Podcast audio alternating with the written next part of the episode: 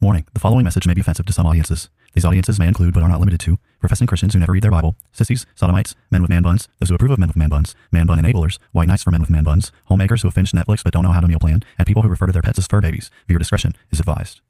People are tired of hearing nothing but doom and despair on the radio.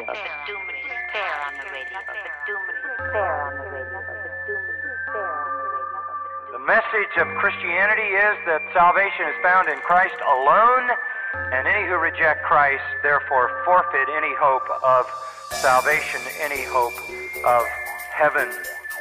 The issue is that humanity is in sin, and the wrath of Almighty God is hanging over our heads. They will hear his words, they will not act upon them, and when the floods of divine judgment, when the fires of wrath come, they will be consumed and they will perish. God wrapped himself in flesh, condescended, and became a man, died on the cross for sin, was resurrected on the third day, has ascended to the right hand of the Father, where he sits now to make intercession for us. Jesus is saying there is a group of people who will hear his words, they will act upon them, and when the floods of divine judgment come in that final day, their house will stand. Welcome to Bible Bashed, where we aim to equip the saints for the works of ministry by answering the questions you're not allowed to ask. Listen and enjoy this latest episode as Pastor Tim answers your sincere questions. Here's Pastor Tim. On this episode of Bible Bash, we will be answering the question, How do I get assurance? And in order to answer this question, we're going to be addressing an individual who might be described as a worthless loser. Uh, now, you're living in a society right now that is essentially uh, problematized any pejoratives. And so, if you describe anyone as a worthless loser, you're going to have any number of individuals who are jumping down your throat and basically calling you mean and a bully and uh, and everything else. And uh, we don't seem to have any kind of category anymore for uh, pejoratives. But then the problem is, as you read through the Bible, one of the things you're going to find is that many of your modern translations have this phrase in them that uh, is called a worthless fellow. And then, if you were to read it, that same phrase in the King James, then uh, what you'll see is that there is this expression, fellows of the baser sort, uh, which I, I like a little bit better than worthless fellow, uh, that is used to describe a certain kind of individual. Uh, particularly in the Bible, it's the kind of individual, like a male, who uh, basically is not engaging any, in any kind of productive work. Uh, so, uh, throughout history, if you wanted to start an army, or if you wanted to start some sort of rebellion, or if you wanted to gather together a group of discontent kind of people and uh, engage, uh, you know, develop a mob that you're going to use to burn down a house or something like that, uh, what you would do is you would go around the city and you would look for the kind of individuals who basically had nothing productive to do. And so, uh, in in biblical language, these uh, these young men you might describe as worthless fellows or fellows of the baser sort. Uh, and essentially, uh, you know, when you when you have an individual who basically is not engaging in anything profitable, uh, this can manifest itself in different ways in men and women. So, with men, you describe them as fellows of the baser sort or worth, worthless fellows. But a, a young man who doesn't have anything to do, typically he's going to give himself over either to entertainment or he's going to give himself over to destructive kind of activities. And so, you know, a young man with no prop with no job that he has to perform is going to work off that energy that God gives him in a certain certain way, and and it might be that he gets you know uh, he, uh, he uh, finds himself getting caught up in a bunch of trouble or uh, doing destructive things. And essentially, as you read through the Bible, one of the things you'll find is that David, when he was on the run from Saul and he needed to form an, ar- an army, he went around the town and he looked for all these worthless fellows or these young men without any uh, productive source of income, with nothing but time on their hand and a bit of a, you know, uh, chip on their shoulder and he gathered them all up and he formed an army with them. And and that's you know something that's happened throughout history. If you wanted to form armies, you'd do that kind of thing. Now with men, uh, typically this uh, there's a worthless fellow who basically doesn't have anything productive to do, and is going to engage in some sort of destructive activities along those lines. Uh, but then there are female equivalents uh, of this as well, and so you might imagine like the uh, the homemaker woman who basically uh, is sitting around all day long, addicted to her smartphone or something along those lines, or uh, in the Bible, one of the things you're going to find is that, he, that uh, one of the temptation of women is to get drunk or to be idle or to be uh, gossips. And so men will engage in just if they don't have anything productive to do, they're going to going to engage in certain destructive uh, patterns, and most of that is going to be physically destructive. uh, but then women are also going to engage in certain uh, uh, habits that are destructive, uh, but they might not take the form of you know blowing things up or tearing things up, but it might involve you know tearing up relationships or uh, you know in, throwing uh, throwing themselves into sloth with all that they have, and so. Uh, in the Bible, there is this category of the worthless fellow, or what we might describe as, in, in you know modern vernacular, the worthless uh, loser.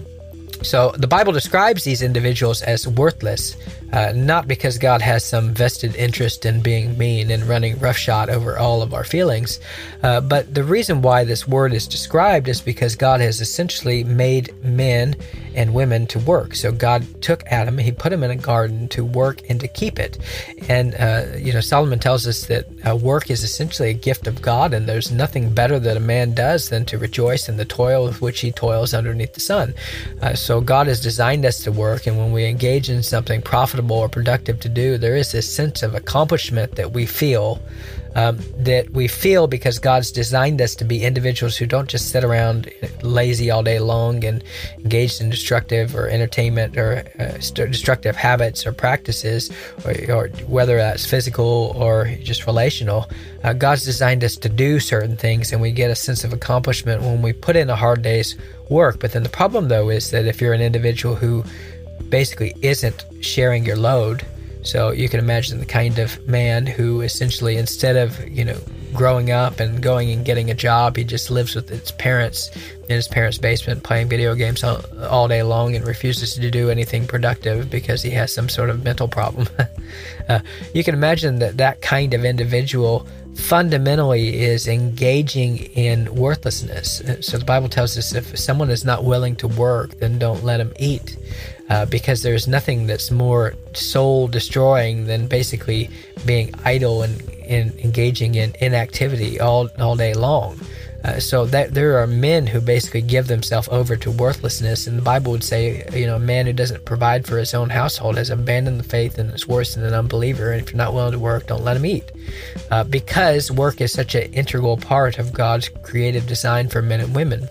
But then when a woman does the same thing, you know, you can imagine the kind of woman essentially who basically uh, uh, spends all day long on her smartphone, ignoring her kids, uh, and then it, you know basically has. I mean, you can imagine like the new mother who basically, essentially, uh, spends all day long, you know, fussing and complaining, refuses to cook for her husband, uh, and then refuses to breastfeed her child, and expects her husband to bottle feed uh, um, the child at night uh, maybe most, if not more days than she's going to get up and do it, and then also go to work, and then come home and do all the dishes for her and the laundry for her because she's just so burdened with her inactivity.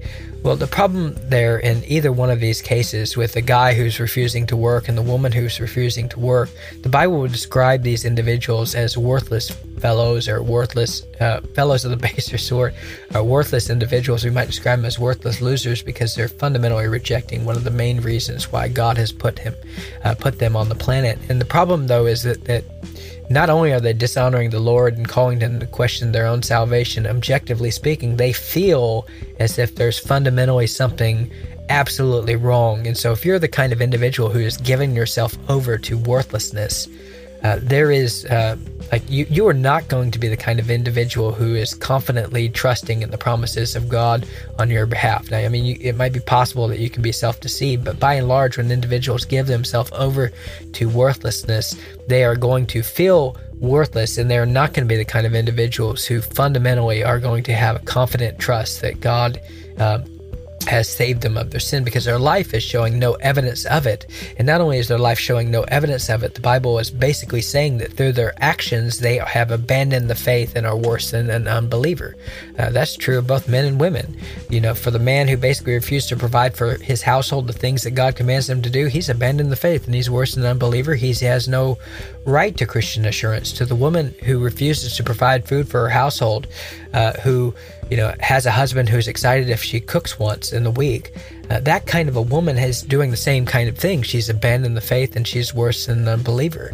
Uh, and the reason why they're worse than, worse than an unbeliever is because there are unbelievers who can who realize that just laying around and doing nothing is is fundamentally engaging in worthless behavior. And so uh, there there are uh, individual. Here's the point: there's individuals you might describe as worthless losers who have no assurance of their salvation, and they don't for good reason. It's because they fundamentally are rejecting one of the primary reasons that God has given them to be on the planet. And to that kind of individual, they need to be encouraged. Like you don't need to view them, as we said, in the language of victimization. You need to encourage them to take on responsibility um, that God has given them and to do the kind of things that God has put them on the earth to do. And one of the things you might find is that if they fundamentally repent of this laziness that is characterizing their entire life, uh, it might be that, that, that they're no longer struggling with assurance of salvation. So, this is the kind of individual who needs to be taught a theology of work and they need to repent of their sloth and their laziness and their worthlessness.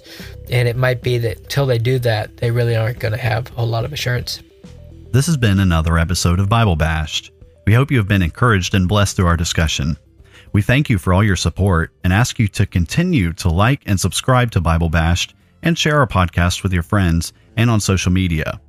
Please reach out to us with your questions, pushback, and potential topics for us to discuss in future episodes at BibleBashedPodcast at gmail.com and consider supporting us through Patreon. If you would like to be Bible Bashed personally, then please know that we also offer free biblical counseling, which you can take advantage of by emailing us.